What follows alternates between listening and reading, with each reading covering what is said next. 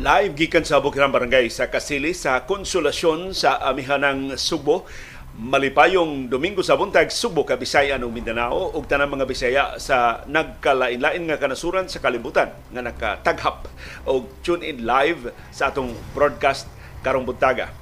Karong buntaga dunay espesyal nga piyesta nga gi sa ulog dinhi sa ato sa Kabisayan, happy fiesta sa lungsod sa Palumpon. Ang akong lungsod nga natawhan. Diha ko mataw sa Dools Baybayon sa Barangay Sabang sa lungsod sa Palumpon sa Leyte. Katapusan akong duos Palumpon human sa bagyong uh, Yolanda, dugay-dugay na kung nakabalik diha sa lungsod sa Palumpon sa Leyte. Happy Fiesta sa taga Palumpon. Salamat sa inyong pagpapuyo sa among pamilya diha. So sa daghang katuigan kay mga andanar taga Palumpon Leyte man mao nay lugar sa akong inahan nga si Cristina Andanar uh, Lastimosa. Although eventually diri na minamuyo sa Talisay ang Pinoyanan ang yuta sang natawhan sa akong amahan nga si Agripino Lastimosa Senior. Happy Fiesta sa lungsod sa Palumpon karong buntaga. Ang happy fiesta ni Joy Vice, atong viewer nga taga Palumpon sa Biyayo. Guban na mga viewers uh, diha sa Palumpon sa Leyte. Karong buntaga, atol sa piyesta sa Palumpon, di may balita ang kusog nga linog nga nitayog sa hinatuan sa Surigao del Sur. Nakabatyag ang pinakabahin diri sa ato sa Subo ug sa Kabisayan sa kusog nga tayog sa linog. Ni pasidaan ang FIVOLCS og tsunami pero gilibkas na hinuon nila ang tsunami warning karong kadlaw. Atong susihon ang pasiunang mga report sa kadaot daghan kayong kabalayan nga nagguba dito sa Surigao. Apil sa Surigao City, sa Surigao del Norte, ang Davao Oriental na apektuhan sa lapad-lapad kining maong epekto sa linog ato ning susihon karong buntag. Ang latest nato nga kahimtang sa panahon nagpalayo pagyud ang northeast monsoon, ang amihan nagkalayo sa Subo, nagpabilin dinhi ang easterlies, ang init nga hangin gikan sa Pasifiko o ang localized thunderstorms. Pero doon natin bonus karong uh, buntaga si retired pag-asa Business Director Oscar Tabada mohatag sa extended nga weather outlook sa mosunod nga pito ka adlaw dinhi sa atong syudad ug sa probinsya sa Subo. Samtang usa ka transport group ni pasangil o pangurakot sa pangu sa Land Transportation Office nga si Vigor Mendoza. Mato nila si Mendoza ni pahamtang pagbalik og computer fee sa mga motorista nga dunay mga transaksyon sa Land Transportation Office human giwagtang una ni sa niaging administrasyon abot nganong gibanhaw man ang pasangil gipaboran kining kompanya nga Stradcom nga gipanagiyag usa ka dakong politiko diri sa ato sa Pilipinas. Dunay kasong pagpangawgaw gipasaka ang Transport Group atubangan sa buhatan sa ombudsman patok ni LTO Chief Vigor Mendoza.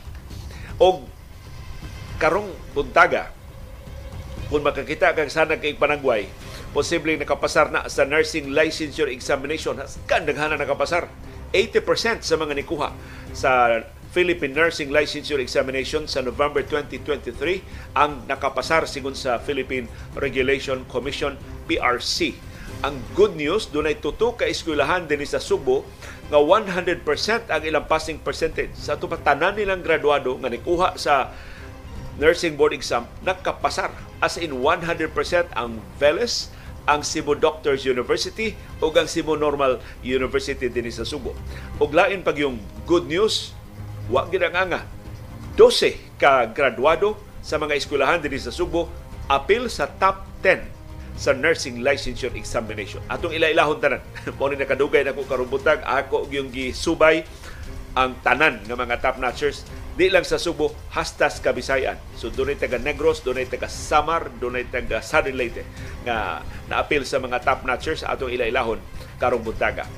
Karong butagan ni ni di balita, usa ka container nidunggo dito sa Thailand gikas Pilipinas pag abli sa custom sa Thailand, may duha ka pateng lawas. Babae ug lalaki. Why foul away way samad nakitaan pero dunay mga paraphernalia sa illegal nga drugas. Ngano nasuod mas container di ba kargamento na maisud sa container? Giyon sa man paglusot atong duha. Ug isubay na karon kinsa ni sila Samtang duha sa ka Pilipino ang gipatay dito sa China human sila gikonbikto sa kasong drug trafficking. Wa gid mada og pangayog pasaylo sa gobyerno sa Pilipinas na i-life sentence lang gi-execute gyud gipahamtang gyud sa silot sa kamatayon ang duha ka mga gipasangila mga durugista. Although ang pagduda sa DFA mga drug mules ra to sila. Kana bang gipadalang og mga kargamento nga dili ila. Kunya sindikato di ay maoy ni gamit ining duha ka mga Pilipinon. Isaaran lang og gihatagan gyud og dakong kwarta mo nang nipasidan ang DFA di gani imo bagahi ayaw gyud sugot nga ikaw mo imuda diha labi na kon padung sa nakalilayang kanasuran sa kalibutan. Karong buntaga sab doon natay update sa pagpadayon sa gubat sa Israel ug sa Hamas. In fact, ang Israel ni papauli na sa tanan niya mga representante gikan sa Qatar. Kay matud sa Israel wa na kahigayonon makabot pagbalik ang ceasefire. Niabot na sa dead end sa negotiations. Uban sa mga representante sa Hamas bisan pa sa pag-awhag sa Estados Unidos sa Egypt sa Qatar o sa ubang kanasuran nga ibalik ang ceasefire aron nga maka pahuway in town ang mga sibilyan, labi na mga bata o mga babae gikan sa pagkaapiki kay sila mangyoy maapiki kung bombardiyohan na ang mga lugar nga gidudahan sa Israel na ang Hamas nya kining Hamas maldito sa kaayo mo ipon sa sa civilian population aron pagpanalipod sa ilang kaugalingon. Karong buntaga sab ang viewers views ang inyong mga opinion sa mga isyong natuki o wa matuki sa atong mga programa. Doon sa tay update sa mga duwa sa PBA o sa NBA ug doon sa tay schedule sa mga duwa sa NBA karong buntag sa atong oras diri sa Pilipinas. Ug sa atong kasayuran kinoy kuyan.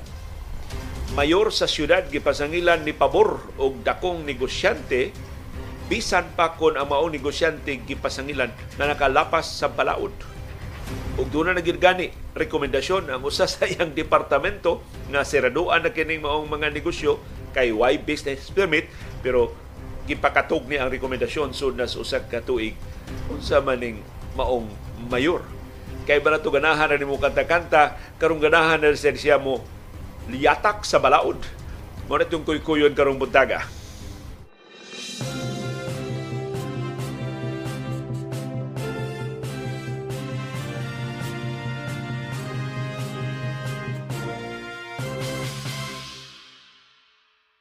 Daghang salamat sa ato mga viewers. Doon natay 156 ka mga viewers nga nakamatana o nakatanaw na sa atong programa uh, karong buntaga. Daghang kay salamat nakatultol mo o nakamata mo bisan kon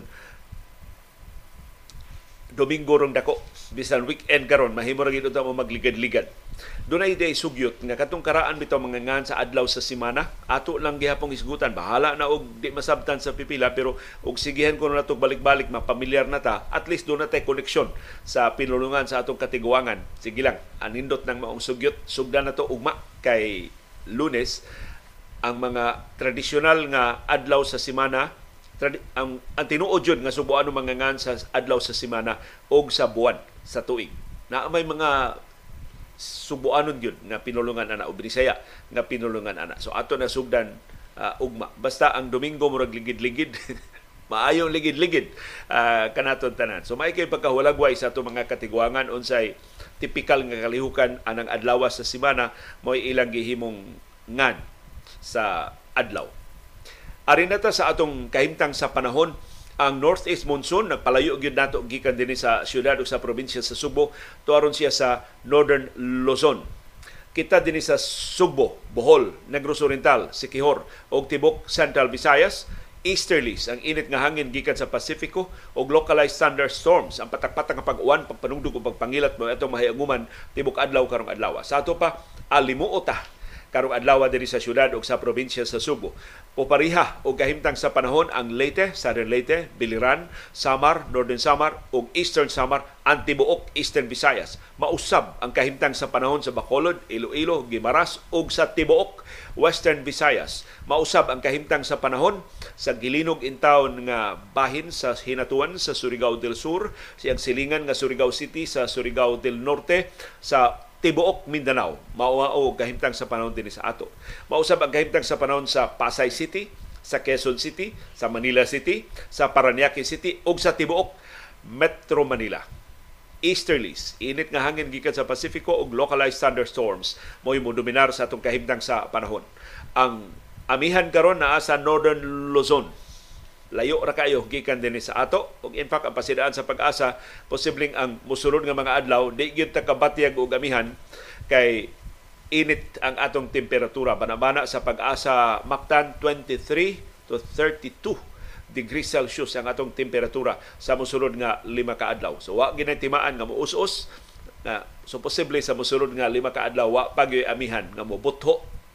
Dinhi sa ato mo alibyog jutay sa ato kainit o kaalimuot nga mo'y atong giantos sa niaging pila na ka buwan. Pero kining amihan natunong sab sa El Nino. Sumusamot pagid kanihit ang atong uwan. In fact, karong buwan sa Disyembre, magsugo na gid grabe ang epekto sa El Nino. Musamot pa ni sa first three months sa 2024. Ang pasidaan sa pag-asa, posible nga muabot na og tulo ka buwan na minus kayo ang atong uwan by March o posible mag-drought na kita, maghuwaw na gid ang Sugbo Simbako. Sa ato pa lima ka sunod-sunod nga buwan nga minus kayo ang uwan by May next year. So extended ang epekto sa El Nino imbis Kutobra Marso posibleng mulungtad sa Hunyo sa sunod tuig 2024. So ayaw mo kalimot sa pagdaginot o tubig. Pangita mong paagi unsaon maminusan ang konsumo sa tubig aron makatampo ta bisan gamay sa preserbasyon sa mga tinubdan sa tubig dinhi sa Subo dili in taon simpako layo ra to tabukon og pito kalawon mo abot ng atong gikabalak-an nga magkaus-kaus sa sabtag bomba ngita na sabta og mga nihit kay tinubdan sa tubig para sa atong inadlaw nga mga panginahanglan.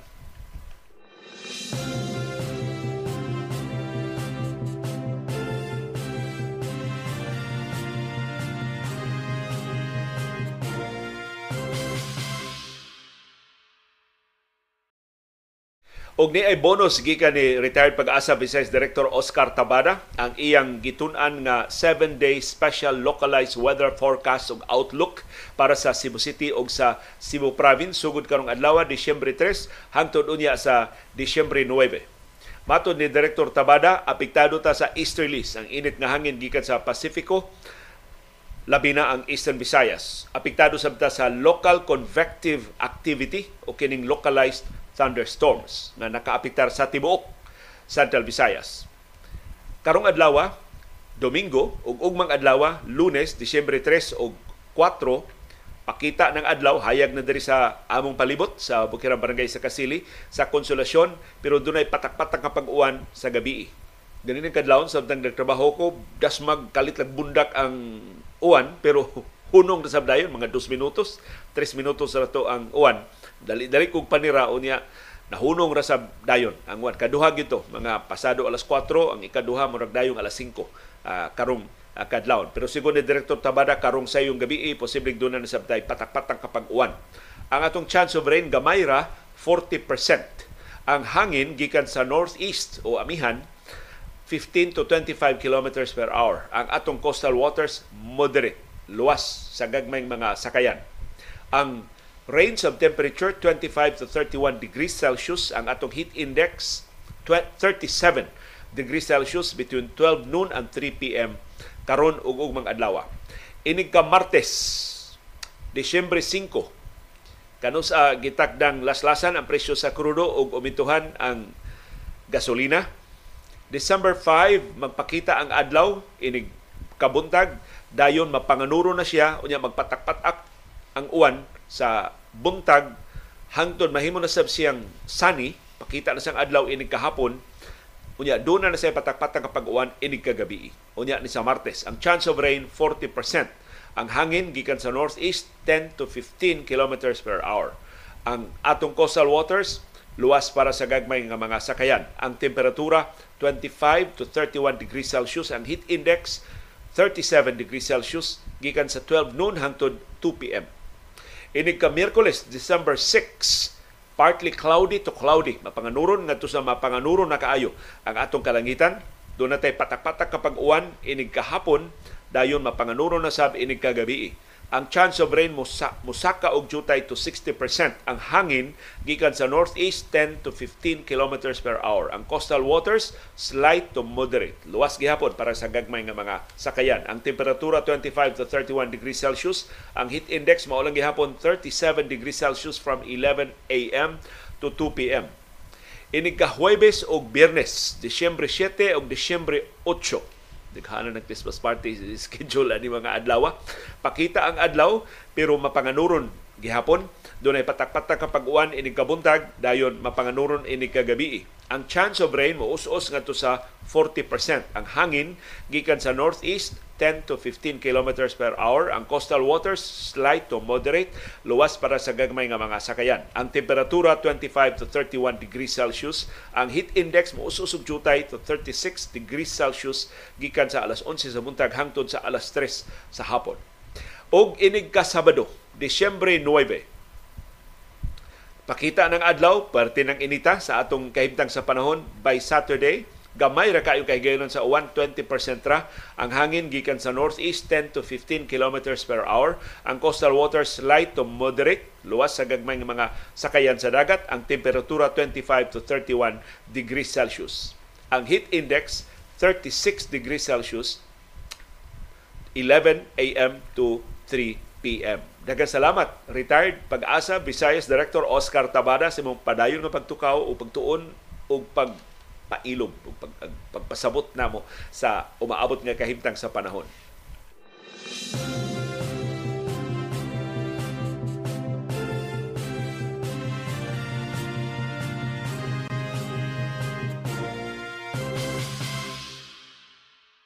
Gipahibaw sa PBOX nga dunay daghang aftershocks nga mapaabot sa Surigao o kasilingan ng mga lugar sa Mindanao tungod sa magnitude 7.4 nga linog nga ni tayog sa kadagatan sa Hinatuan, Surigao del Sur. Nahitabo ang linog alas 10, alas 10.37 gabi.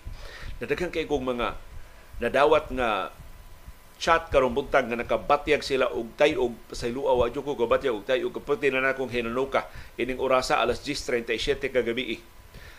Ang gilawmon ani 25 kilometers so kusog ang patayog kay dili kay ilawom ang tayog.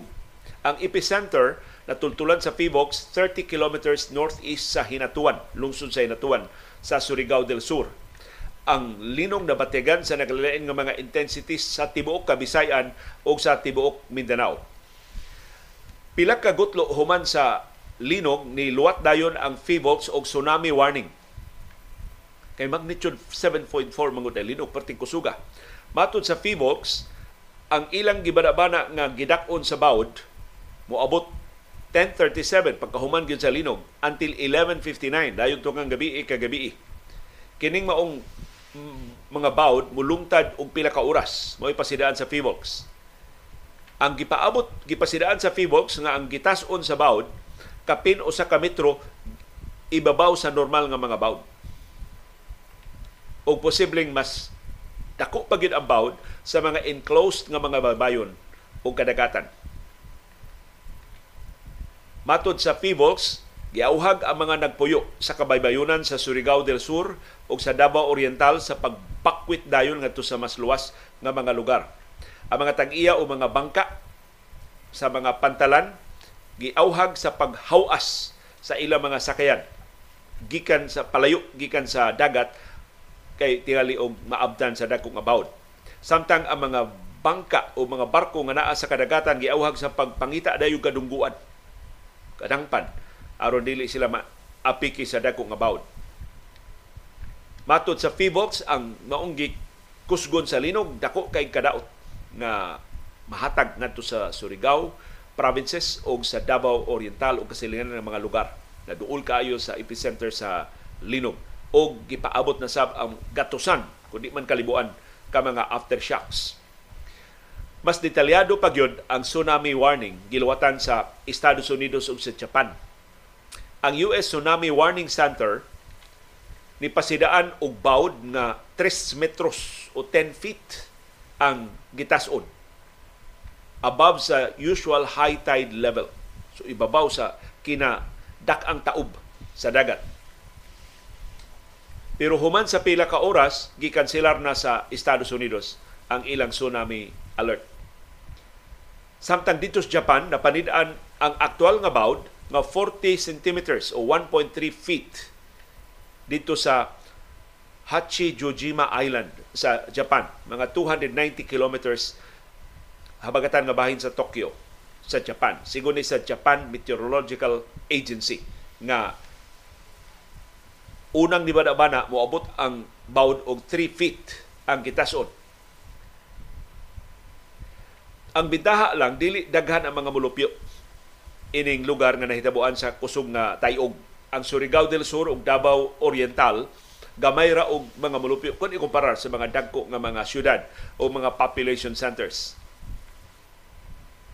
Naigo dayon og kapina duha ka dosina so mga 30 na ni kapin ka aftershock sukad sa pagkahitabo sa tayog. Ang kinakusgan nga aftershock na sukod magnitude 6.5 grabiya sigon sa European Mediterranean Seismological Center. So mas kugihan ang ubang kanasuran nga nagmonitor sa itong mga linog dinhi sa Subo kaysa atong kaugalingon nga Philippine Institute of Volcanology and Seismology o PIVOX. Gipahibaw sa lokal nga mga opisyal sa lungsod sa Hinatuan na putol ang ilang supply sa kuryente sukad sa pag-igo sa linog alas 10.37 kagabi. Gi mantala sab sa Hinatuan local government units ang kadaot nga nahiaguman sa ilang mga istruktura. Pipila ka mga mulupyo naglinya na kay gipabakwit gipasakay o mga sakyanan padung sa mas luwas nga mga lugar. Maayo na lang kaya mga mulupyo nito usab sa pagpabakwit nila bisag wa madayon ang tsunami. Dayong alas 4 karong kadlawon gi kanselar na sa PBOX ang iyang tsunami warning. Nga iyang giluwatan human gyud sa linog alas 10:37 uh, kagabi. Matod sa PBOX, ma, wa, luwas na sa tsunami mahimo na mobalik sa ilang mga Pinoyanan ang mga nagpuyo sa kabaybayunan sa Surigao del Sur o sa Davao Oriental.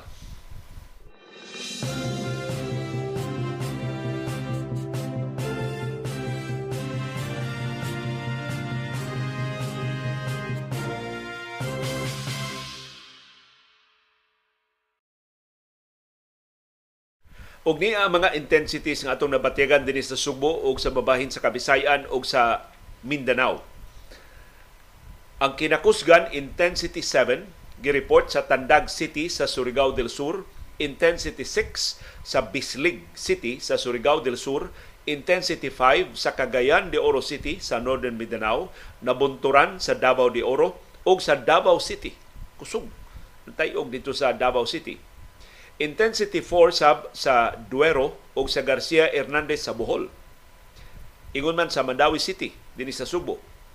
Sa Alang-alang, Baybay City, Burawin, Dulag, Hilungos, Haro, Javier, Julita, La Paz, MacArthur, Mahaplag, Mayorga, Palo, Pastrana, Santa Fe, Tanawan ug Tolosa sa ato silingan nga probinsya sa Leyte. Intensity 4 sub sa Tacloban City sa Leyte. Ingon man sa Anahawan, Buntok, Hinunangan, Hinundayan, Liluan, Limasawa, Malitbog, Padre Burgos, San Francisco, San Juan, Silago ug Sugod sa Southern Leyte.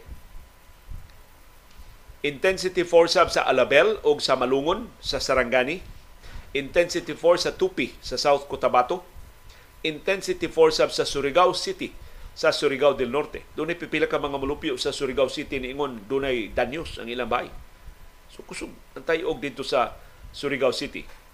Intensity 3 ang gireport sa Tagbilaran City sa Bohol. Ingon man sa lungsod sa Leyte, sa probinsya sa Leyte. Sa Dapitan City sa Zamboanga del Norte. Intensity 3 sab sa Mulave sa Zamboanga del Sur. Intensity 3 sa San Fernando sa among probinsya sa Bukidnon. Intensity 3 sa Kidapawan City sa Cotabato. Intensity 3 sa Sarangani dito sa Glan, Kiamba, Maasim ug Malapatan. Intensity 3 sa Banga, Coronadal City sa South Cotabato. Intensity 3 sa General Santos City. Intensity 3 sab sa President Quirino sa Sultan Kudarat. Intensity 3 sa Dato Udin, Sinsuat o sa Sultan Kudarat sa Maguindanao o Intensity 3 sa Cotabato City. Samtang nasukod sa PIVOX ang Intensity 2 sa Argao, Habagatang Subo, sa Kalubian, sa Leyte, sa Dipolog City sa Zamboanga del Norte, sa Santo Niño sa Cotabato, o sa Esperanza o Kalamansig sa Sultan Kudarat. Ang kinahinayan nga tayog intensity 1 na batyagan sa Lake Cebu sa South Cotabato. Sigon sa Feebox, ang ilang kaugalingong mga instrumento dinhi sa Central Visayas nakabatyag og pagtayog nga intensity 3 sa Argao sa habagatang Subo, intensity 2 sa Tagbilaran City ug sa Talibon sa Bohol, intensity 2 sa Danau City ug sa Talisay City dinhi sa Subo, no intensity 1 sa Asturias, sa Liluan, sa Subo ug ingon man sa Sibulan sa Negros Oriental. ang kusog nga aftershocks na batyagan day pagkahuban gyud sa linog alas 12:03 ganin ang kadlawon magnitude 6.1 ang aftershock nga nabatyagan na dunay gilawmon nga usa ka kilometro dito moigo sa lingig sa Surigao del Sur. Pagka alas 12.53 ganin ang kadlawon, doon nila ang aftershock nga magnitude 5.7 nga linog ni tayog sa Hinatuan. Mao gihapon na igo sa principal nga linog, 10 kilometros sa silang nabahin sa Hinatuan sa Surigao del Sur. Ganinang alauna 40 sa kadlawon, doon na say aftershock nga perting kusugang magnitude 6.2 ni igo sa silangan nga bahin sa Hinatuan, Surigao del Sur. Intensity 2 ang nabatyagan sa Tandag City sa Surigao del Sur. Intensity 2 sab sa Kabadbaran City sa Agusan del Norte na dinis ato sa Subo atong caller atong viewer na si Rose Avancenia ni ingon naglinog sa Ilas Talisay City alas 10:44 siya nakabatyag og pagtayog. Si Rene Demisilio dayon niyang katug kagabi mga alas 10:39 nakabatyag siya tayog sa linog sa Talamban sa Cebu City. Samtang si Francisco Pielago Jr. asa to inyo Mr. Pilago murag naa man ni si Francisco Pilago tiyali sa Buhisan ba? o sa uptown area sa Cebu City. Alas 10.39 gabi, eh, nakabatyag siya og tayog kay nitabyog ang gibitay nilang kaldero sa ilang kusina sa ilang Pinoyanan. So palihog pagbantay-bantay mo kay kusog tong linuga ug ayaw mo kabalaka kini mga aftershocks. Mapatyagan pa ni sa mosunod nga mga oras kun dili man mga adlaw. Sigon sa Feebox kay ang linog ingon adto ka kusog magnitude 7.4 ang iyang pagtayog dugay nga mahuman. O manifest, manifest na sa mga daghan kay nga mga aftershocks.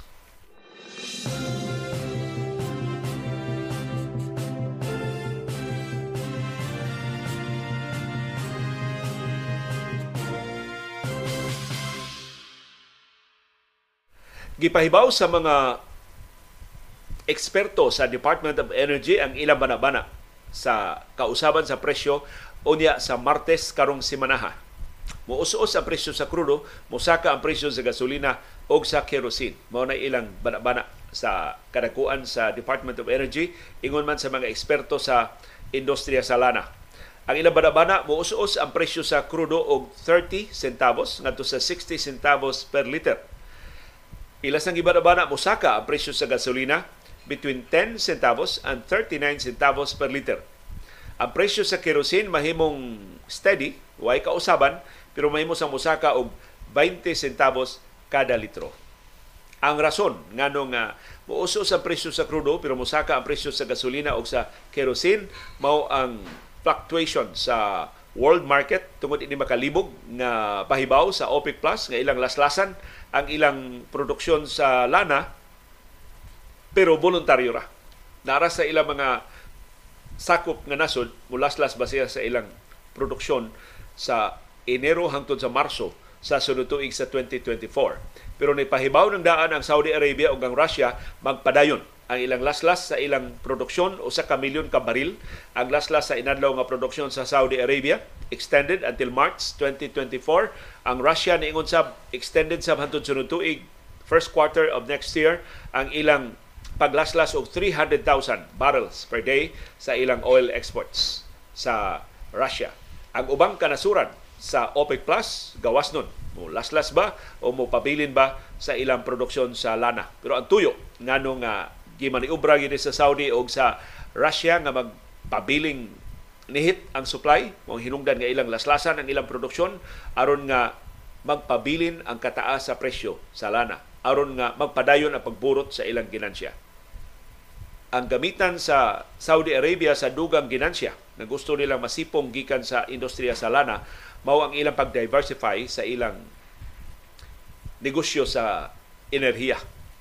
Hapit naman gyud mulaos ang lana, moabot man ang katuigan nga di na ta mulingi sa lana tungod sa kahugaw ini, mao ni dakong responsable sa atong global warming.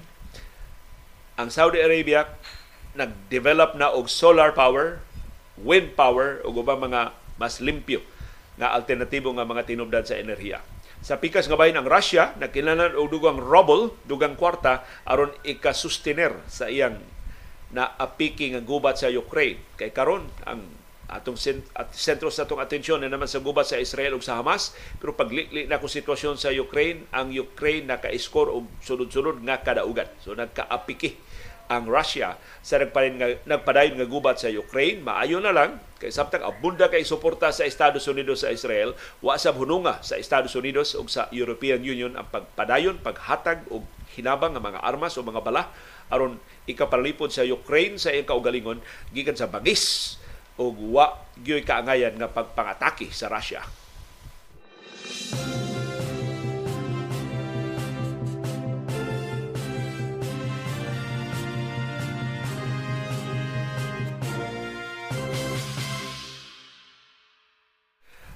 Seryoso rin pasangil sa usa ka transport group batok sa pangu sa Land Transportation Office LTO gipasakaan og kasong pagpangawkaw atubangan sa buhatan sa ombudsman si LTO Chief Vigor Mendoza. Gipasangilan siya sa nagkiha nga transport group nga nangurakot pinaagi sa digitalization sa mga transaksyon sa Land Transportation Office. Ang mipasaka og kaso batok ni LTO Chief Vigor Mendoza mao ang Federated Land Transport Organization of the Philippines o PhilTAP. Matod sa PhilTAP, ang ilang mga drivers o operators nga nang rehistro sa ilang sakiran o ilang mga driver nga ni-renew sa ilang mga lisensya nagamit sa LTO IT system nga giduma sa Stradcom Corporation gipabayan gipangortahan ni Mendoza. Matod sa Philtap kining Stradcom naningil og computer fee bayad no sa pagkolekta, sa pagtipig o pag-upload sa ilang data ngadto sa database sa Land Transportation Office. Ingon ang Philtap gitugutan sa LTO kini pangwarta nga giwagtang naunta sa niaging administrasyon. Sa niaging tuig 2020, sa tulo ka tuig ang nilabay, gilusad sa Land Transportation Office ang Land Transportation Management System LTMS. O kining LTMS dili na ni Stradcom ang nagamit ni ang teknolohiya na sa Dermalag. Pero ang kalainan wa ni bayad. Libre ang paggamit sa LTMS lahi sa Stradcom nga pabayron ang mga motorista. Why computer fee nga gipaningil sa mga motorista ug sa tanang mga transaksyon. Atong Enero karong tuiga si kanhi LTO Chief Arturo Tugade niingon nga ang LTMS hingpit na nga mapatuman og i-phase out na ang LTO IT system. Nahibong ang Philtap pagbanos ni LTO Chief Vigor Mendoza, iya magibanhaw ang LTO IT system ug ang koleksyon sa bayan. Matod sa Philtap, ang ilang mga sakop pabayad og computer fees nga balor og 169 pesos and 9 centavos sigon sa mga vehicle registration receipts nga pinirmahan og Oktubre og Nobyembre sa karong tuiga 2023 ni pasangil ang Philtap nga si Mendoza ni luwat og memorandum nga way numero atong Agosto 2023 nga nagtugot sa simultaneous dinungan nga paggamit sa LTO IT o sa LTMS system Pagka Oktubre 2023, gipasangin sa, sa Philtap si Mendoza niluwat na sab og receipt printing policy. Giusab niya ang receipt printing policy aron nga ang mga transaksyon ubo sa LTO IT mo appear nga giproseso sa LTMS. So ni resulta gipabayad na og computer fees ang tanang mga motorista. Sukad Oktubre karong tuiga. So nitakdo ni atong sulti sa usa na to ka viewer na duro na siya bayad ug Stradcom na may nabutang sa resibo. Pagka Nobyembre, karong buwan na, 2023, no, ni aging buwan, Gipasanginan sa Philtop si Mendoza nga nisugo sa mga regional director sa Land Transportation Office. Apil na ang regional director sa LTO din sa Central Visayas. Apil na ang mga assistant regional directors. Apil ang mga division heads sa central o regional offices. Apil ang mga pangu sa district o extension offices ug tanang mga trabahante sa LTO sa pag to process new registrations and miscellaneous transactions for public utility vehicles under the LTO IT. So giwagtang na ang LTMS, LTO-IT na sab. Maoy pa hikay ni Vigor Mendoza sa tanang mga transaksyon. Ni pasangil ang PhilTap nga kalapasan ni sa Anti-Graft and Corrupt Practices Act. Kay niingon ang PhilTap wa naman uta ning bayranan na nganong gibanhaw man ni ni Mendoza. Nganong gipamugos man niya ang LTO-IT na giduma, giduma sa Stradcom nga giingong gipanag-iya og gamhanang politiko dinhi sa Pilipinas nga suod kaayo sa administrasyon ni presidente Ferdinand Marcos Jr. So matod sa Philtap pagpangawkaw ang gibuhat ni Mendoza pag pabor og pribado nga negosyante. Matod sa Philtap gipaboran ni Mendoza ang Stradcom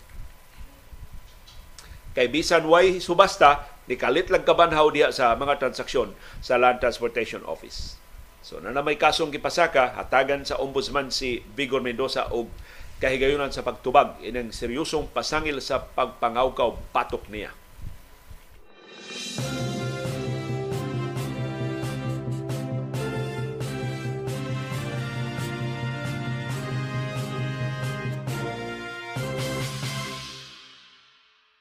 Congratulations sa brand new nga nurses sa Subo ug sa babahin sa Pilipinas. Doon na tay 25,761 ka brand new nga mga nurses. Sigon sa Professional Regulation Commission PRC, humanan laluwati ang resulta sa Philippine Nurses Licensure Examination sa November 2023 kagabi. Ang nikuha sa board exam 32,203 daghan ng graduados nursing ha sa ato mga eskwelahan sa Pilipinas sa ato pa, 25,000 out of 32,000, 80% ang nakapasar sa mga nikuha sa board exam. 19 ka mga testing centers sa Tibok Nasod, apil din ni Subo ang gipahigayunan ining maong exam. Atong ilailahon ang mga eskwelahan sa Subo nga naapil sa top 10. Ug angay lang silang iapil sa, sa top 10 kay ilang napapasar ang tanang graduado nila nga nikuha sa board exam. Sa tuba 100% ang ilang passing percentage. Congratulations sa Veles College. 234 ang nikuha sa board exam sa ilang mga graduado, 234 ang nakapasar. 100% ang passing percentage sa Veles College. Number 2, Cebu Doctors University. 209 of 209. Giga Cebu Doc, ha? 209 ang nikuha sa board exam, 209 sab ang nakapasar. Ang ikatulo nga eskwelahan sa Subo nga 100% ang passing percentage Cebu Normal University CNU 68 of 68 aska gilgiga sa CNU why na namisik? Ta, ang tanan niya nga mga graduado nga nikuha sa board exam nakapasar. Laing nakarga sa top 10 performing schools dinhi sa Visayas Mabati man ta sa Dumaguete City, Siliman University. sa Lua. Ngilgiga sa Siliman, 168 of 168 ang nakapasar sa ilang mga graduado. Laing pride sa Negros Oriental, ang Norsu Negros Oriental State University, 100% sab ang ilang passing percentage, 58 ka nursing graduates na nikuha sa board exam, 58 sab ang nakapasar ug ang laing eskwelahan dinhi sa Visayas na nakarga sa top 10 sa nga mga performing schools ang College of Maasin. 57 ang iyang nursing graduates nga nikuha sa board exam 57 sab ang nakapasar. Congratulations sa atong brand new nga mga nurses.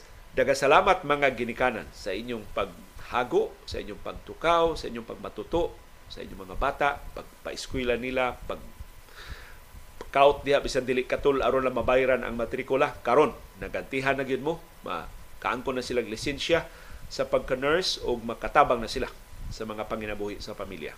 Kung ngadto sa ato mga nurses, hinaut di mo diretso og langyaw sa ubang kanasuran, serbisyuhi ang taon kadiyo. Bisan bayad na lang. Dili man tawag nga bayad, bisan bugti na lang. Bisan pasidungog na lang sa inyong mga ginikanan, sa inyong mga silingan, sa inyong katingguangan, sa inyong kahigalaan na nagkinalan sa inyong serbisyo sa atong mga tambalanan din sa Subo ug sa mga bahin sa Pilipinas.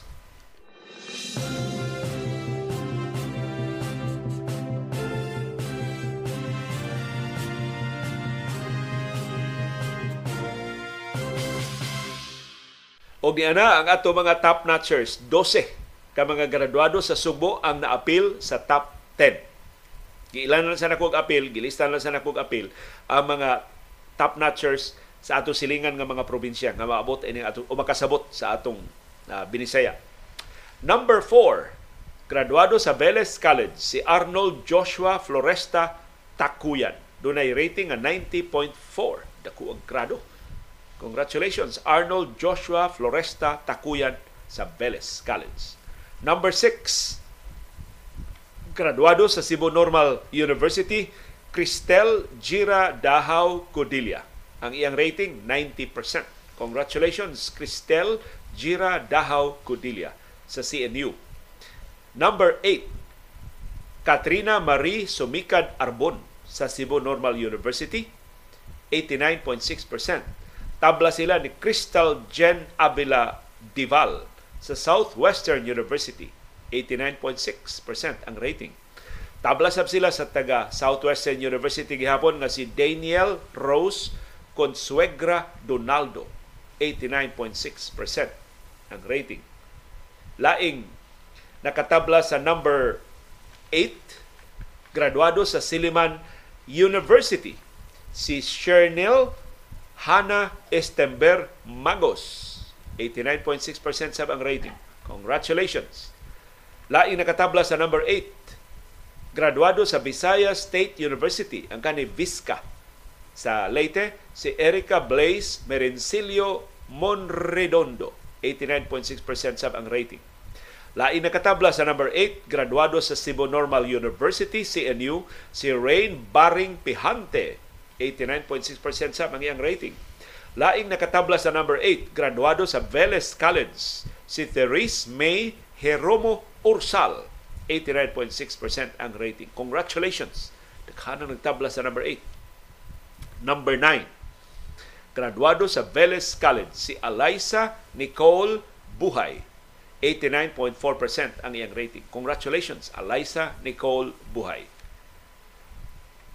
Nagtabla sa number 9 si Charles Bakaykay Gabon sa Samar State University. 89.4% sab ang iyang grado. Laing ni tablas number 9, graduado sa Cebu Normal University CNU si Patrice Daniel Lee Lim. 89.4% sab ang iyang rating. Laing number 9, graduado sa Cebu Normal University Eliza Joyce Pilotenia Sandueta. 89.4% ang rating. Og laing nakatabla sa number 9, graduado sa Veles College si Jocelyn Claire Parado Suarez. Doon ay 89.4% na rating. O ang number 10, graduado sa Cebu Normal University, si Julia Eloise Cassandra Cabonada Borbajo. Congratulations! Julia Eloise Cassandra Cabonada Borbajo. Murag taga Mandawi ng apelido hada. 12 ka mga graduado sa Subo na karga sa top 10 sa bago lang gipaygayon nga Philippine Nurses Licensure Examination karong buwan sa Nobyembre karong tuiga sa 2023. Congratulations! Brand new nga mga nurses, daghang salamat sa inyong pagserbisyo sa ato mga pasyente na dunay kakulian sa panglawas na kinahanglan sa inyong pagmatuto aron in sila makalingkawas gikan sa ilang mga balatian.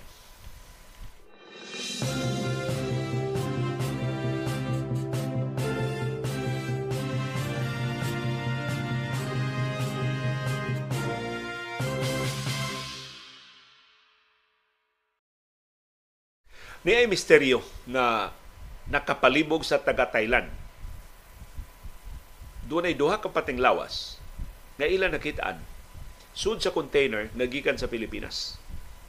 So nagpatabang ron ang Thailand sa taga Pilipinas sulbara palihog ning misteryo. Kining container para raman uta ni kargamento. Nganong nasudlan man ni og mga pateng lawas ang inyong container diha sa Pilipinas. Unsa may sa ining maong container nganong gibutangan man og mga pateng lawas. Mao ginalibgan sa Thailand. Babay og lalaki kini duha ka pateng lawas nakit-an sud sa container nga didunggo dito sa Thailand. Ang container pagsubay sa Thailand gikan sa atong pantalan diri sa Pilipinas ang Philippine Police Attaché dito sa Bangkok sa Thailand nitabang sa investigasyon og ilang nahibaw-an nga ang container ni biya sa pantalan sa Manila Setyembre 24. So gikan is Manila ni mao pantalan. Setyembre 24 panigikan. Nadiskubrihan ang mga pating lawas pagka Oktubre 2. So nagpatabang itaw dayon ang gobyerno sa Thailand sa gobyerno sa Pilipinas aron mailhan ang mga patayng lawas. Sa inisyal nga pakisusi sa mga doktor dito sa Thailand, why samad ang duha ka patayng lawas. Pero dunay nakita ang mga pulis nga drug paraphernalia sa tapad sa ilang mga patayng lawas. Sigon sa atong PNP Police Attaché sa Bangkok sa Thailand nga si Police Colonel Dominador Matalang, naghukas ang patayng lawas sa lalaki nga nag-shorts. Samtang ang babae nagsuloob og pink nga sleeveless uban ang iyang skinny jeans. Ang pateng lawas sa lalaki daghan kay patik. So posible makatabang ni sa pag-ila sa pateng lawas. Matod sa Thailand, kung mailhan na ang mga pateng lawas, ila dayong i-release ngadto sa gobyerno sa Pilipinas aron nga mahikay ang mga dokumento ug mada pagbalik ang mga pateng lawas dinhi sa ato. Posible ka nga api unsa man mga container di, di ni ablihan ini murag random ano ang pag-abli yes pantalan so posible na nago ni diya sa kargamento pag pag abli sa container wa mabantay eh yun sa ilang namatyan. Namatay sila dias dagat tungkol sa kainit sa container o na overdose ni sa drugas kay doon may drug paraphernalia. So samtang nagpalabay sa mga adlaw nga naglawig ang barko gikan sa Manila padung sa Thailand nagamit og illegal nga drugas na sobraan tingali kini mga speculations na lang ni mga pangagpas na lang ni. Pero maunay mga pangutana nga gustong matubag sa taga Thailand o karon sa gobyerno sa Pilipinas nga nagtinabangay na sa pagsusi unsa maning misteryoso nga mga sirkumstansya. Ngano nga nakit-an man ang mga pateng lawas di asud sa container nga nidunggo sa Thailand adto pang buwan sa Oktubre. Ug hangtod karon, Disyembre na lang wa pa mailhi ang mga pateng lawas. Umao mao ning gibalita na lang. Gibutyag na lang ato sa publiko aron just in case doon ay mga paryente nga nawad-an usa ka babae usa ka lalaki. Kining nakitaan pateng la mga pateng lawas nakitaan dito sa Thailand sud sa container. Wa sab isulti unsay kargamento sa container wa sab isulti kinsay shipping company nga mao nagpada ining container diha sa Thailand pero hinaot nga mailhan sa labing dali nga panahon aron masulbad kining maong misteryo. Pero kauaw sa Pilipinas nagpadata og container na para ra untas mga kargamento atong gi pakapinan og mga patayng lawas.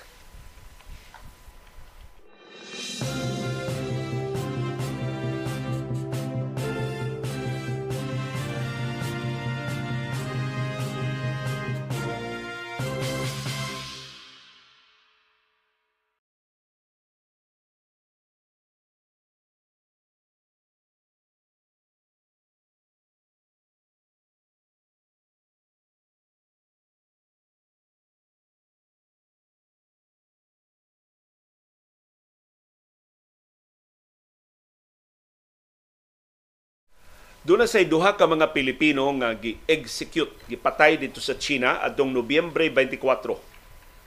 Dugay na sila na konbikto sa drug trafficking. Nya di auhag ang gobyerno sa Pilipinas nga i ibanan lang ang ilang sentensya ngadto sa life sentence pero wa mo patuo ang China. Gipatay gyud. Ipahtangan na sa silot sa kamatayon ang duha ka mga Pilipino Matod sa Department of Foreign Affairs, kining duha ka Pilipinong gipatay dito sa China nadakpan atong 2013. Naabtag tulo ka tuig ang husay sa ilang kaso nga drug trafficking na konbikto sila pagka 2016. Mao nang sigon sa Department of Foreign Affairs sa ilang pag-interview ining duha ka mga Pilipinon, isugo ra in taon sila. Di gyud to ilang kargamento, gipalihog na sila, gibayaran sila kwarta nga sila muda sa maong kargamento. Uhay na nilang nadiskubrihan na drugas di mo isud. So, na, sila nasakpan dito sa China. Wa mo tuan China sa ilang depensa nga dili sila mga drugista. Gi silutan gyud sila og kamatayon. Murang nipahinumdom ang Department of Foreign Affairs sa tanang mga Pilipinon nga mo biyahe sa gawas sa nasod sa pagmabinantayon ining modus operandi sa mga drug syndicates. Mo recruit sila o mga travelers isip drug mules duulon ba lang ka? Labi nagdili kay daghan imong bagahe. Duulon ka nga bay. Wa kay kay bagahe bay. Ni bagahe bay gamay ra man ni. Nay musugat nimo sa airport. Ituno lang ni dito. Tagan ka na mong 10,000 tagan ka na mong 5,000 di man ni Paano ba? Dugang itaw pananapi, dugang itaw nung magasto-gasto kung turista ka o kung trabahante ka na nakay pondo daan dito? Sa imong pagpanrabaho sa China o sa ubang kanasuran na masakpan ka, ikaw mo ay makasuhan. O ikaw in taon mo ay masilutan. So matod sa Department of Foreign Affairs, ayaw gyud mong sugot nga kamoy pa bitbiton og mga package nga dili kamoy personal nga nagputos o wa ninyo masusi, wa ninyo maklaro unsay sud sa package. So bisan inyong suod nga mga higala, ako na nakasuway ba ako ini? Nga kanang maikog na lang ka ba niya? Wa ka kahibaw unsay consequences. Nga dili dito inosente nga bagahe. Do na dito laing sud ang maong bagahe. So pag magbantay na lang gyud kung naamoy suod nga higala magpadagyod og package ing na lang yung gala ayo lang kalain ha atong ablihan bi. Para kung pangutanan ko sa airport makatubag ko sa sud dili ko nga maklaro ba nga gipadalan ni nako nya okay idea kung sa sud kining drug trafficking o drug-related cases bugat kay silot diha sa People's Republic of China. Ya kasagaran sa mga konbikto patyon gyud. Dili lang life sentence. Aron pag-set og example na istrikto ang China batok sa illegal nga drugas.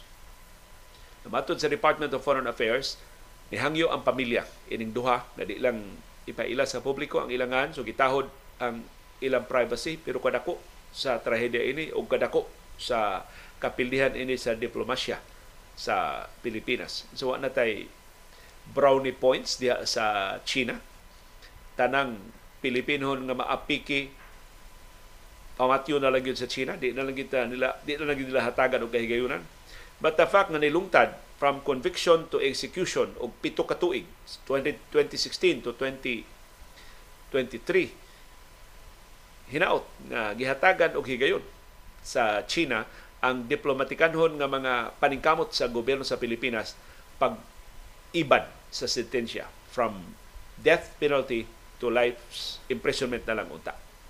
Wa gyud mo sugot ang China. Naabdan sila pito ka tuig pero gi-execute gyud sa niyang ibuan ang duha ka mga Pilipinon nga gikonbikto sa drug trafficking.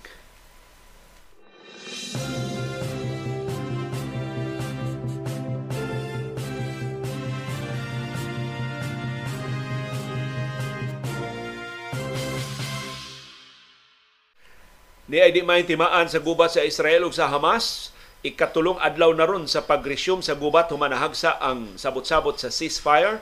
Ang Israel ni papauli na sa ilang team of negotiators gikan sa Qatar. Sa ato pa, para sa Israel, wa na sabot-sabot para sa dugang ceasefire. Matod sa Israel, naka, naabot na sila sa dead end sa sabot-sabot uban sa mga terorista nga Hamas. Ug wa nay kahigayunan nga dunay lain na sab nga ceasefire sa gubat diha sa Gaza.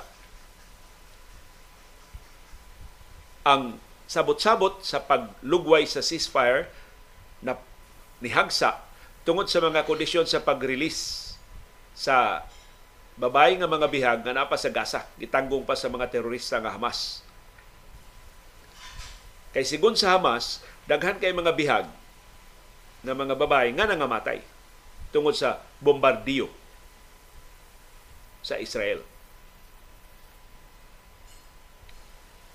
Niingon ang Hamas, daghan kay mga bihag ang nangamatay, sa diyang gamay ra kayong notisya, gamay ra kayong lugway gihatag sa Israel sa pagpabakwit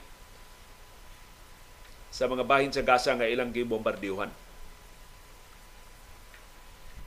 Sa ilang bahin, ang kadaguan sa militar sa Israel ni pahibaw nga nilusad silang kapin upat ka gatos ka mga strikes sa unang 24 oras human sa paghagsa sa ceasefire sa Gaza atong Biyernes. Upat ka gatos dayon kay airstrikes ang gilusad sa Israel sa nagkalilain nga mga targets nga ilang nakonfirmar nga dunay mga sakop og opisyal sa Hamas. Matod sa Israel, ila sang gipalapdan ang ilang operasyon. So ana, ground offensive na gini ang ilusad sa Israel. O karon nag concentrate na sila sa North Gaza ug sa South Gaza. So kan ito North Gaza raman ang ilang sentro sa operasyon karon hasta ang South Gaza din ilang gipabakwit ang mga sibilyan ila na sang punteryahon sa ground offensive. Pero ang Estados Unidos ni sa likway ng daan sa plano sa Israel kahuman sa gubat ilang ang kunon ang kabahin sa Gaza Strip. Matod sa Estados Unidos, we will not allow the redrawing of Gaza's borders or forced relocation of its residents.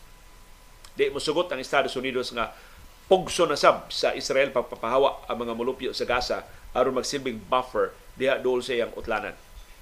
Ang baruganan sa Estados Unidos gipadayag ni Vice Presidente Kamala Harris atol siya pagkigtagbo sa mga Arab countries kagahapong adlaw Kay nipadayag na og kabalaka ang mga Arab countries nga ang Israel mogamit sa gubat aron pagsakmit sa kabahin sa Gaza pagkaron sa pagpalaya sa dugang mga Palestinians. So ningon ang Estados Unidos, dili ang Israel mo'y moduma sa Gaza, dili ang Israel mo'y magbuot unsay mahitabo sa Gaza human sa gubat. Ang Palestinian Authority mo'y tugyanan, hopefully mawa na ning Hamas ug ang mas moderate na nga Palestinian Authority mo'y moduma sa Gaza ug sa West Bank og hopefully matinuod na ang dugay na kayong giduso sa Estados Unidos, sa European Union, sa Arab countries o sa ubang kanasuran sa kalibutan na two-state solution. Sa ato pa, muko exist ang Israel sa state of Palestine.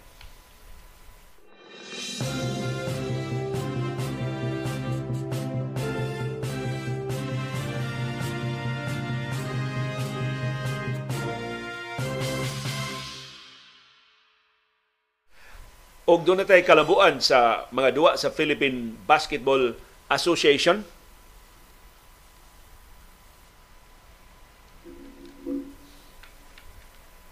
Ang rain or shine ni Daog batok sa Blackwater 115-110.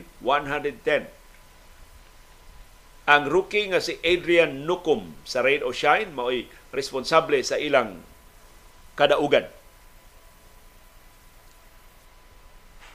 Ingon man si Andre Karakot nakatampo sab sa crunch time aron pagpreserbar sa labaw sa rain or shine batok sa Blackwater. Og formal nga gitapos sa rain or shine ang sunod-sunod nila nga pildi. Kay wa pa man sila daog sukan masukan pagsugod sa PBA Commissioner's Cup. Ang duha ka batan-o magdudua sa rain or shine mao ni score og 13 sa ilang katapusang 15 puntos aron sa pagsagang sa comeback sa Blackwater na determinado sa unta nga motapos ilang sunod-sunod nga kapildihan.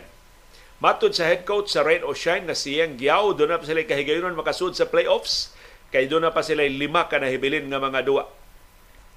Usay daog, lima na pildi sa Rain or Shine sa team standings. Si Demetrius Treadwell mo nangu sa Rain or Shine na balanse kay opensa uban ang iyang 14 points, 18 rebounds, 7 assists. Samtang si Andre Karakot ni puno og 17 points para sa Rain or Shine.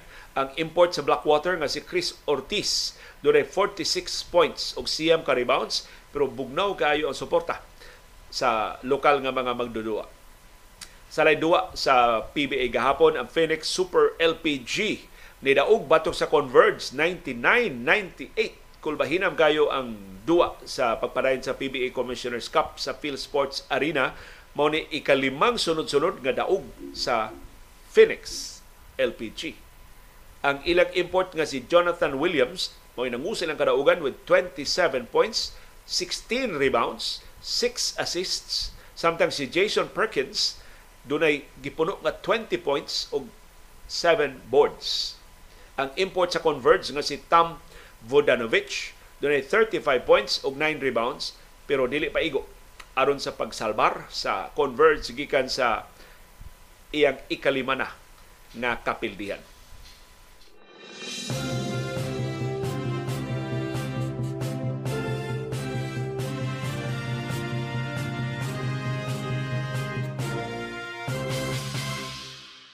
Og ni ang resulta sa mga duwa sa National Basketball Association NBA, ang Orlando Magic ni daog batok sa Washington Wizards 130-125.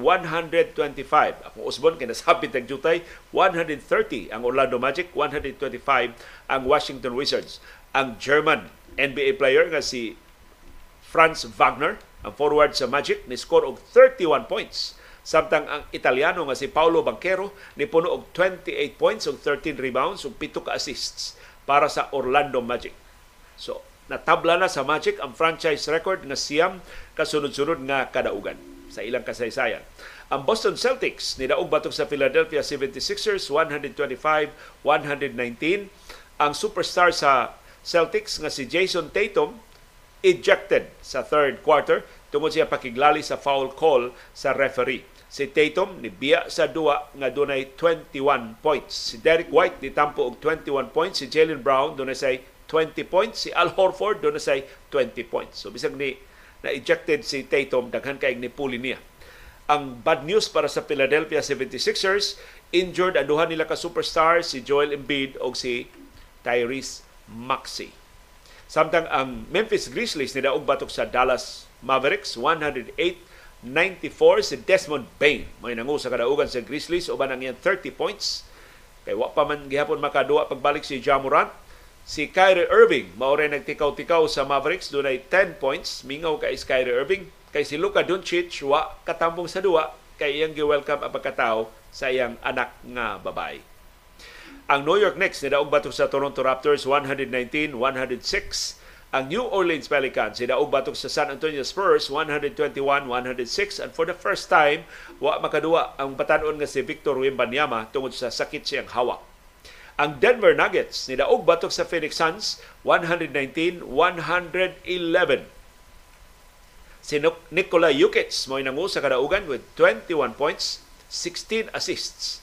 Ang tanang lima ka mga Denver starters ni score og at least 15 points ilang gispoil ang kasaysayan sa NBA nga nahimo ni Kevin Durant na dunay 30 points kay si Kevin Durant nisuna sa top 10 sa all scoring list sa National Basketball Association. Ang nakapildi sa Suns mao ang absence tungod sa injury ni Devin Booker o ni Bradley Beal. O kini source of concern ni sa Phoenix Suns kay tulo big three tuod na pero magpuli-puli lang ka-injured silang tulo ang grabing injury kini si Bradley Bill. Dugay kay nakabalik duwa niya na-injure na siya balik. Si Devin Booker inconsistent sa kay makaduwa ka usa kaduha niya injured na sad. Si Kevin Durant say ma-injured sad. Mo ni pait kon dili na dili consistent ang presensya sa Big 3 sa Phoenix Suns. Murong mabas ambas, wa kayo injuries pero butalo kay performance ang Big 4 sa Los Angeles Clippers. Ang niyang schedule sa mga duwa sa National Basketball Association, alas 5 ganinang kadlaw nanung ang Golden State Warriors sa Los Angeles Clippers. Bago na nagisgot sa Big Four sa Clippers, ato tanawon kung nahumana ba ang duwa sa Warriors o sa Clippers kay kapinduha ka oras na ang labay sa pagsugod sa ilang duwa.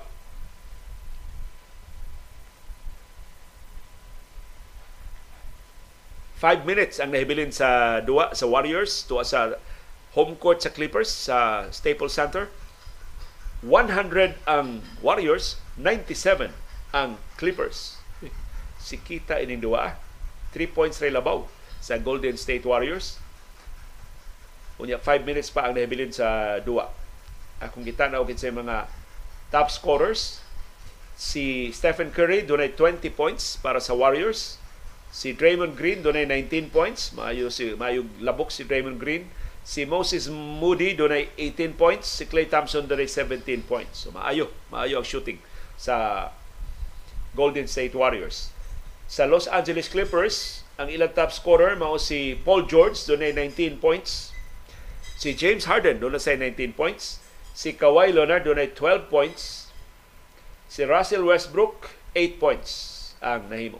So wa pa ni siguro ni duaa kay 5 minutes 51 seconds pa ang nahibilin sa fourth quarter sa pagpanung sa Golden State Warriors sa Los Angeles Clippers. Alas 6 ganin na buntag nanungsab ang Minnesota Timberwolves sa Charlotte Hornets. Mao'y paghuman sa halftime, labaw ang Minnesota og tulo 62-59 batok sa ilang host nga Charlotte Hornets sa lay mga duwa alas 8 karong buntag manung ang Cleveland Cavaliers sa Detroit Pistons alas 8 sab karong buntag ang Orlando Magic manung sa Brooklyn Nets adto sa New York alas 9 karong buntag New Orleans Pelicans manung sa Chicago Bulls alas 9 karong buntag ang Indiana Pacers manung sa Miami Heat sa Florida pero bad news para sa mga fans sa Pacers, ang ilang superstar nga guard nga si Tyrese Halliburton di makaduwa tungod sa iyang sakit illness. Alas 9 karong ang Atlanta Hawks manung sa Milwaukee Bucks. Si Troy Young i-host nilang Giannis Antetokounmpo o ni Damian Lillard. Alas 10 karong buntag ang Oklahoma City Thunder labas pa silang kadaugan batok sa Los Angeles Lakers kagahapon manung sa Dallas Mavericks sa Texas. Alas 10 karong butag ang Memphis Grizzlies manung sa disyerto sa Arizona adto sila sa korte sa Phoenix Suns. Alas 10 imedya karong butag ang Portland Trail Blazers manung sa Utah Jazz. Alas 11 karong butag ang defending champions Denver Nuggets manung sa California adto sila sa korte sa Sacramento Kings. Og alas 11 imedya karong buntag ang Houston Rockets manung sa Los Angeles Lakers. Ana gyapon sa Staples Center.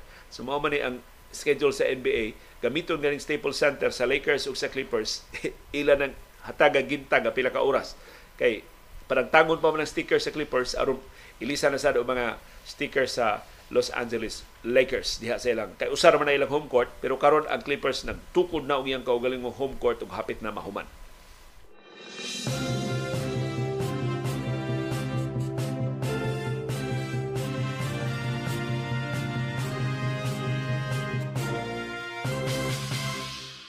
Bisag na pildi ang Phoenix Suns, nakahimog kasaysayan si Kevin Durant kagahapon ang iyang layup with 50.3 seconds na hibilin sa second quarter, maoy nakapapas sa karaang record sa NBA ug nihatag ni Durant og 27,411 career points.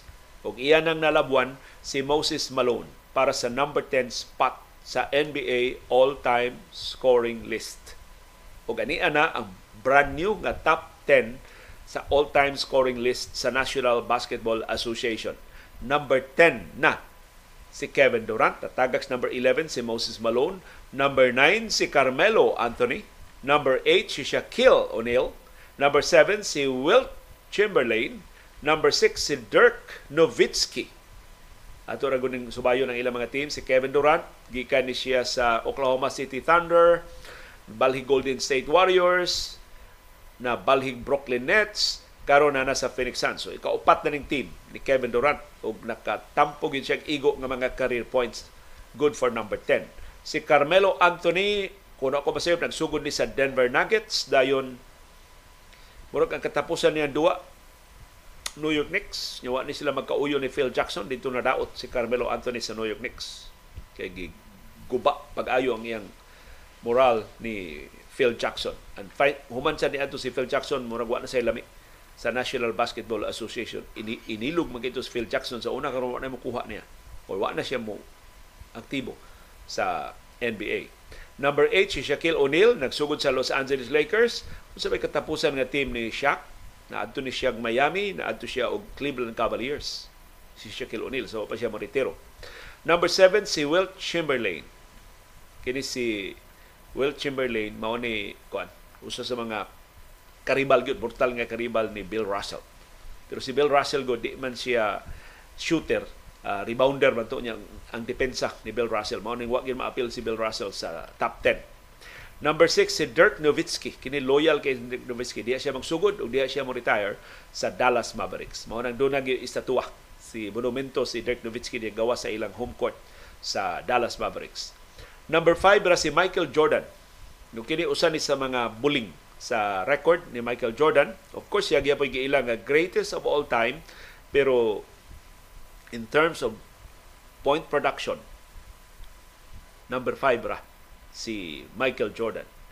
Yang kinatibuk-an nga karir ni Michael Jordan, ang iyang unong kakampiyonato diya niya makuha sa Chicago Bulls, pero human sa iyang mubo nga pagretiro, ni balik siya pagduwa sa Washington Wizards o kato disaster to. Ang pagkaduwaan ni Michael Jordan sa Washington Wizards. Nabungkag hinuon ang team. Daghan kay mga players nga di maayo niya pagka-motivate. Kay si Michael Jordan nakaplagan nga maayo nga player dili maayo nga executive.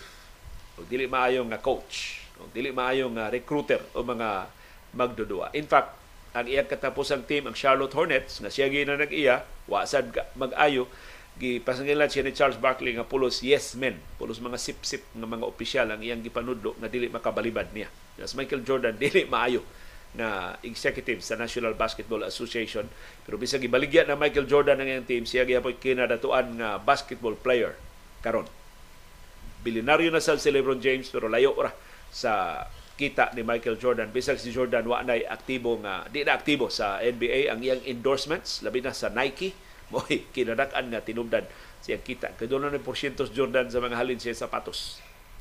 Na-absent si Michael Jordan ni Kobe Bryant at number 4 si Kobe Bryant. Diha sad magsugod o diha sad mo retire sa Los Angeles Lakers. Number 3 si Karl Malone. Na diha sad magsugod uh, dili diha siya magsugod sa Utah Jazz pero nibalhin ni siya Los Angeles Lakers dayon niyang retire. O dito sa Lakers disaster sa to. Na injured siya pag-ayo dito. Wa gid gani sila makampiyon sa Los Angeles Lakers. Number 2 na lang si Karim Abdul-Jabbar nga katapusang team mao ang Los Angeles Lakers. Ang number one, kung nagkadako na ang labaw, kaya sige pa man siya duwa, si LeBron James. So ang pangagpas nila nga karong season tungod sa kahingigo gihapon, wa man mo bahar ang scoring ni Kevin Durant, posible nga maapsan si Carmelo Anthony o posible iya sa maapsan si Shaquille O'Neal. Hinaot way mga major injuries nga mayaguman si Kevin Durant.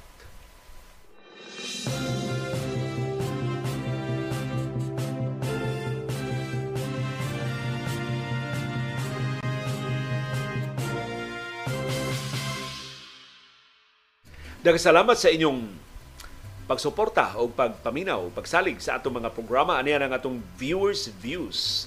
Ang atong mga viewers on demand, wakabot sa atong live streaming, busa atong i-highlight ang ilang mga opinion karong buntaga.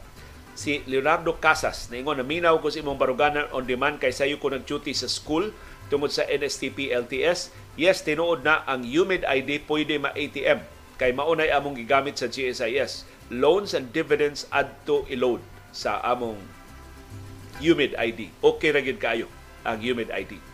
Si Jimboy Albanyo ingon kanang nalista nga persons of interest sa International Criminal Court mahimo ba silang luwatan og hold departure order kay basin manglayas ni sila murag si Kongresista Teves nga tuwa na sa Timor uh, Leste na ang ICC dili maka-issue og hold departure order. Ang maka-issue ana mo ang korte dinhi sa Pilipinas.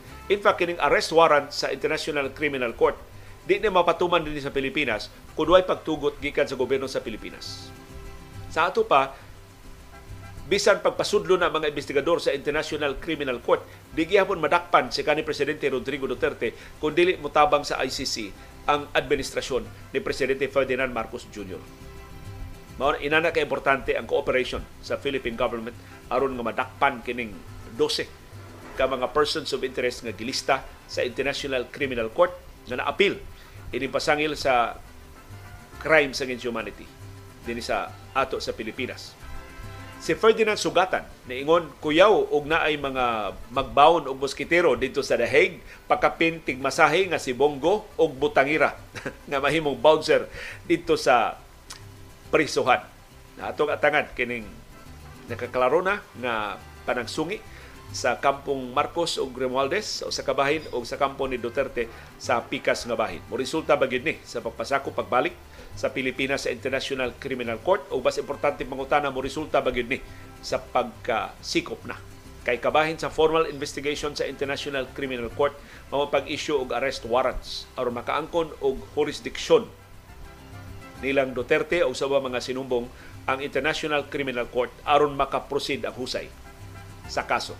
Kay ubos sa lagda sa ICC wa man tuguti ang trial by absentia or in absentia na wa bisan wa diha sinumbong mahusay ang kaso. Kinang naag ang sinumbong kinang dunay jurisdiksyon ang korte sa sinumbong una maka-proceed ang kaso. Aron ang sinumbong kahatagan gyud sa tanang kahigayonon pagpanalipod sa iyang kaugalingon. Sa mga ebidensya nga nahipos sa Office of the Prosecutor sa International Criminal Court inikasuhan sa Pilipinas sa laktod nga pinatyanay sa 2011 kanusa nagpasakop sa ICC ang Pilipinas until 2019 kanusa unilaterally nag nigawas sa ICC ang Pilipinas tungkol sa pag-insister ni kanhi Presidente Rodrigo Duterte. Sa tupa from 2011 to 2019 sa wow katuig subject sa jurisdiksyon sa International Criminal Court ang tanang laktod nga pinatianay sa Davao Death Squad sa mayor ug vice-mayor pa si Duterte ug sa pinatianay sa drug war sa diyang siya presidente sukad sa 2016. Naapil sa listahan sa posibleng mga sinumbong sa mga kaso sa ICC si Vice Presidente Sara Duterte Carpio kay siya may mayor o vice mayor sa Davao atol sa pinatianay sa Davao Death Squad maapil si Senador Bongo o Senador Bato de la Rosa kay sila labing suod ug sugo-sugoon ni kanhi Presidente Rodrigo Duterte maapil ini ang mga opisyal sa kapolisan mga sakop sa gabinete nga enabler ni Duterte. Apil Justice Secretary Vitaliano Aguirre o kanhi Solicitor General Jose Calida.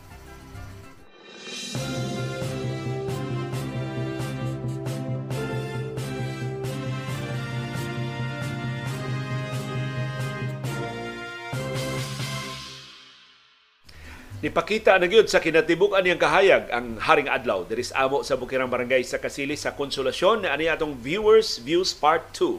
Ang reaksyon na ni sa atong mga viewers sa atong programang Panahom dayong kilom-kilom kang gahapon nga nagisguta sa akong migong mayor nga si Cebu City Mayor Mike Rama. Mato ni Jojo Alcalen nga taga Lapu-Lapu kaila ko daan ni Mike kay kauban mi sa Abuitis Group of Companies. Diha siya magtrabaho sa Kuwako as Human Resource Manager before siya ni-appeal sa politika. Sila mo among supplier sa oxygen o acetylene o classmate sila sa akong brother sa University of Southern Philippines, USP.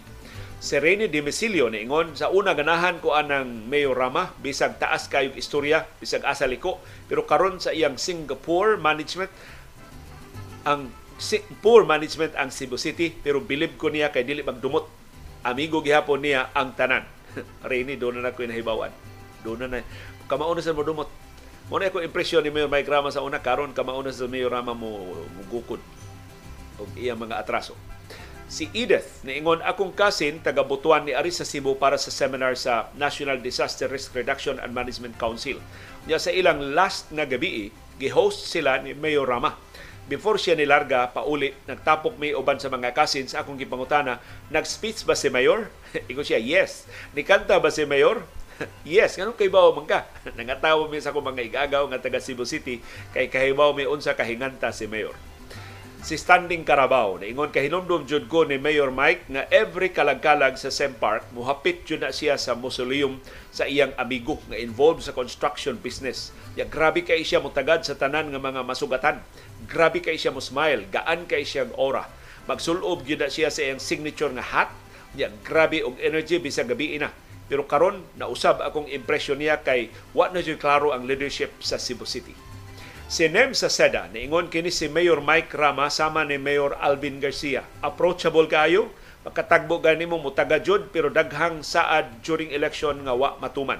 Maunay giingon sayon duulon saad di tumanon. While si Mayor Tomas Osmeña lisod duolon saad tumanon.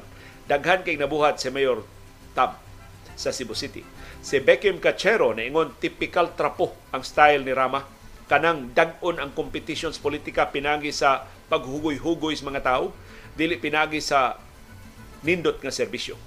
Si Sam Dapi ingon maayo man kaayo si Mayor Rama pang showbiz pero ang problema sa Cebu City dili mada og kanta-kanta lang kaluoy sa Subo. Bangon og paningkamot og ginhawa antos pa more. Si Francis Ingalls niingon kumusta namang health ni Mayor Mike murag di man normal nga taas kayo ng iyang mga leave.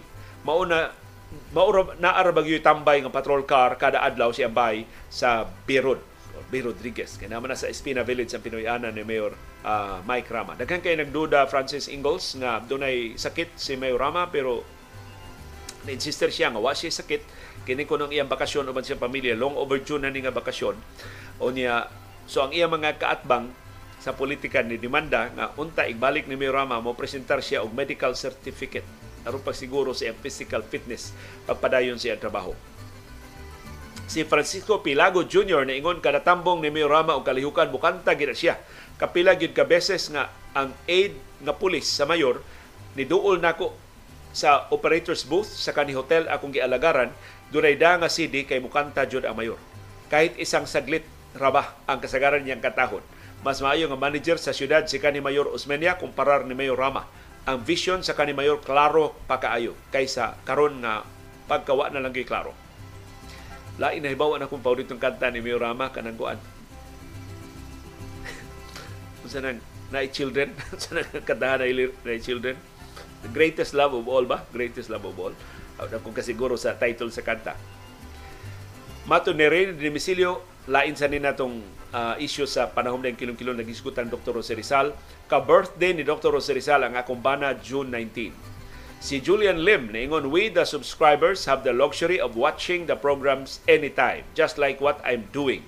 Bahin sa kilong-kilong, two episodes ang akong na watch since the new format, but I'm not complaining. You want diversity, so do other subscribers na Mr. Lim ang rason atong atong caller nga niingon nga mas maayo kon ma-regular alasay kun magsugod atong programa kanang mga live viewers. No kana bang makasugod gid sila sa programa? Unya ako mo kalawat convenient tinod kayo. Ila lang ablihan ang YouTube. Unya magbuhat-buhat na sila diha sa kusina o sa ilang pagkaon o sa ilang andam sa trabaho o sa eskwelahan nagtingog ra ang atong programa. Kaysa atong iputol-putol ang atong programa, magsige sila og adto sa computer, magsige sila adto sa cellphone, di sila mahinultol sa ilang mga gibuhaton. So kana nakasimpatiya, makasabot ko sa ilang sentimento. Si Marie Tony Famulagan niingon ikaw pa ako nahibawan nga binisaya nga podcast. Murag doon na may uban ng binisaya o podcast. Kini nga ingani nga format mao ang kasagarang format sa mga podcast sa Spotify mga istorya nga pwede paminawon as alternative sa mga kanta. Informative kaayo imong podcast labi na sa mga history nga matuki sa nga matuki sa eskwelahan kay gamay ra ang magikan sa Subo ug sa Visayas. Gabi nalingaw kog paminaw sa istorya ni Father Paking Silva while si CB Girl puwerte ng hadluka pagdugdog sa background. Maita magpadayon ang ingani nga format ug mo suggest lang nako i-promote during sa imong baruganan nga segment nga i-invite ang mga tao sa pagpaminaw sa panahom dayong kilom-kilom. Na kinisagol sagol na sa nina ko kaikog ba nga di ko mangimbita ninyo sa panahom dayong kilom-kilom. Punto daghan ingon nga liyo nga ang mga reaksyon sa kilom-kilom imo mabasahon sa baruganan. Actually mao nay rason aron nga makahibaw mo nga mao nay topic sa atong panahom dayong kilom-kilom hoping na ma-interest mo sa pagpaminaw sa atong panahom dayong kilom-kilom kada alas 5 sa hapon.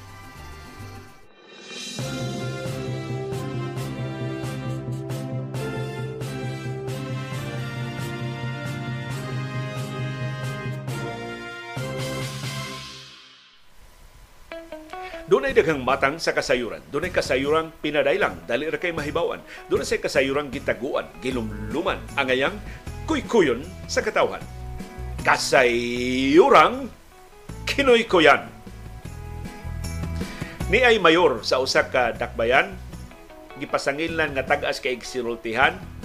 Ang iyang liderato way klarong padulngan, nagsige lang og dangop og mga slogan pero karong bag-o maseryoso ang pasangil nga giluwatan.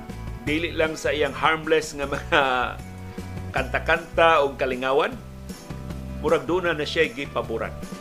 Murag ang mga balaod sa dakbayan sa paglubag-lubag iyan ang gisugdan. Diaging tuig, Disyembre 2022, sa ato pa tangkod usa ka tuig na karong buwana kini sa Subo. Dunay kompanya nga ni dangup sa iyang buhatan. Kay ang ilang yuta gigamit nga wa mo bayad og abangan. Moto nga ilang gipaninglan di man mo bayad ang negosyante nga ni gamit sa ilang kaptangan. So gi pa-review nila sa ilang abogado unsay labing laktod nila nga mahimo aron nga mapugos ang negosyante sa pagbayad sa iyang obligasyon. Kay ngil advance kayo nga ilang yuta gigamit o mga transaksyon. Unya ang negosyante nga illegal nga nigamit mauray pagkakuha sa benepisyo sila waintay makuha bisag usa ka sentabo. Nakitaan sa ilang abogado nga requirement sa business permit ang lease contract kung ang yuta dili imo kung ang imong negosyo gitukod nimo og luna nga dili ikaw may tag-iya kila mo presentar ka og lease contract sa tag-iya. Aron pag maniguro ang local government unit nga gitugutan ka sa pagtukod og negosyo anang yutaa. So, nibalik sila sa Cebu City Hall uban ining maong kasayuran na why lease contract kining negosyante nga ilang direklamuhan o busa mahimo ba sa business permit dili sila luwatan aron na mapugos og panira sa ilang buhatan kay masiyam-siyaman man ang kaso kung idango kung pabuton pa dito sukmanan. Doon na sila separate nga kaso dito sukmanan, pero kung mo ilang pabuton, dagtan og pila ka katuigan. Kay wa man ma bantog sa kapaspas ang sistema sustisya ining atong takbayan ug lalawigan. Ang mga abogado sa dakbayan ni-review sa tanang mga dokumento o tanang mga kasayuran ang ilang opisyal nga baruganan mao nga ang mga negosyo kinala siraduan. Kay sa business permit dili maluwatan, kay wa sila lease contract nga gihuptan. Dili mahimo nga ang dakbayan mahimong partido sa kalapasan. Na ang usa ka illegal nga negosyante ilang tugutan bisag wa mag-abang sa yuta nga iyang giyatakan. So nga ang mga abogado ini maong dakbayan nirekomendar ngadto mayor nga ang mga negosyo seraduan sus ang mayor perti man suura. Sakop man di ni sa nakalilain nga mga ahensya at tag-iya ini mga negosyoha. So gipakatug niya ang rekomendasyon sa mga abogado sukad pa December 2022. Tangkod usa ka tuig na karong buwana wa pa gini aksyon ang rekomendasyon nga ang mga negosyo isira. So ang mga tag-iya yuta niadto sa iyang buhatan aron nga mangayo og katinawan. Nganong ang rekomendasyon sa City Legal Office iya manggiyakan. Of course, ang mayor wa dito sa iyang buhatan. Kay kining mayura gidungog man sa nga labihan kalaagan. Bubakasyon perting taasa o na bubalik sa iyang buhatan. Dito ra ilang naabtan ang iyang mga sinaligan. Ya kini mga sinaligan sa mayor perti sa yung haura. Murag mas feeling mayor sila. Ilabihan ngilngiga manulti ini mga opisyala. Murag jug kamao sa sa mga natad nga giduba nila. Usas mga representante sa mayor ni Prangka na dili na siraduan sa mayor na mga negosyohan. Kay ang mayor dunay diskresyon. Siya magbuot kano sa ipatuman ang balaod kano sa ang uh, iyang suspensyon. So giingnan sa mga abogado ining mga negosyante nga nareklamo, pero buwan man diskresyon ang mayor ining issue ha. Kay klaro man kinabalaod sa Kongreso nga ang business permit mao ni ang requirements ila man ginang gilista. Unya usa sa requirement list contract kung sa yuta nga imong gigamit dili ikaw may tag-iya. Yawa man ni kontrata kay wa man moabang namo ning negosyante ha. Di ginakaluwatag business permit so siraduan gyud mga negosyo niya. Pero ni-insister, ang mga representante sa mayor, ini maundak bayan, discretionary sa mayor kung ang mga balaod iya bang ipatuman. Kay ang tuyo kunos mayor, pagpalambo sa mga negosyante, mga negosyo sa dakbayan, dili ang pagpanira sa mga negosyo nga nakahimo og kalapasan. So mao nay mao nay reklamo ini mga negosyante nga hingtungdan nga ang mga mayor nga sa dugay ng panahon gipasangilan ganahan kay kanta-kanta way klarong silultihan karon murag mas seryoso na ni ang iya mga kalapasan feeling hawd na siya diha sa nahubog na sa iyang katungdanan. Siya na lang kuno magbuot kano sa mga balaod ipatuman o dili ipatuman. Labi na kon ang mga hingtungdan suod kaayo sa iyang dughan. Daghang salamat yung padayon nga pagsuporta o pagsalig sa ato mga programa ug sa inyong pakigbisog pagtugkad sa mga implikasyon sa labing mahinungdanon nga mga panghitabo sa atong palibot. Aron kitang tanan makaangkon sa kahigayunan pag-umol sa labing gawas nun labing makiangayon ug labing ligon nga baruganan. Mao kadto ang among baruganan. Unsay imong baruganan? Daghang salamat sa imong pakiguban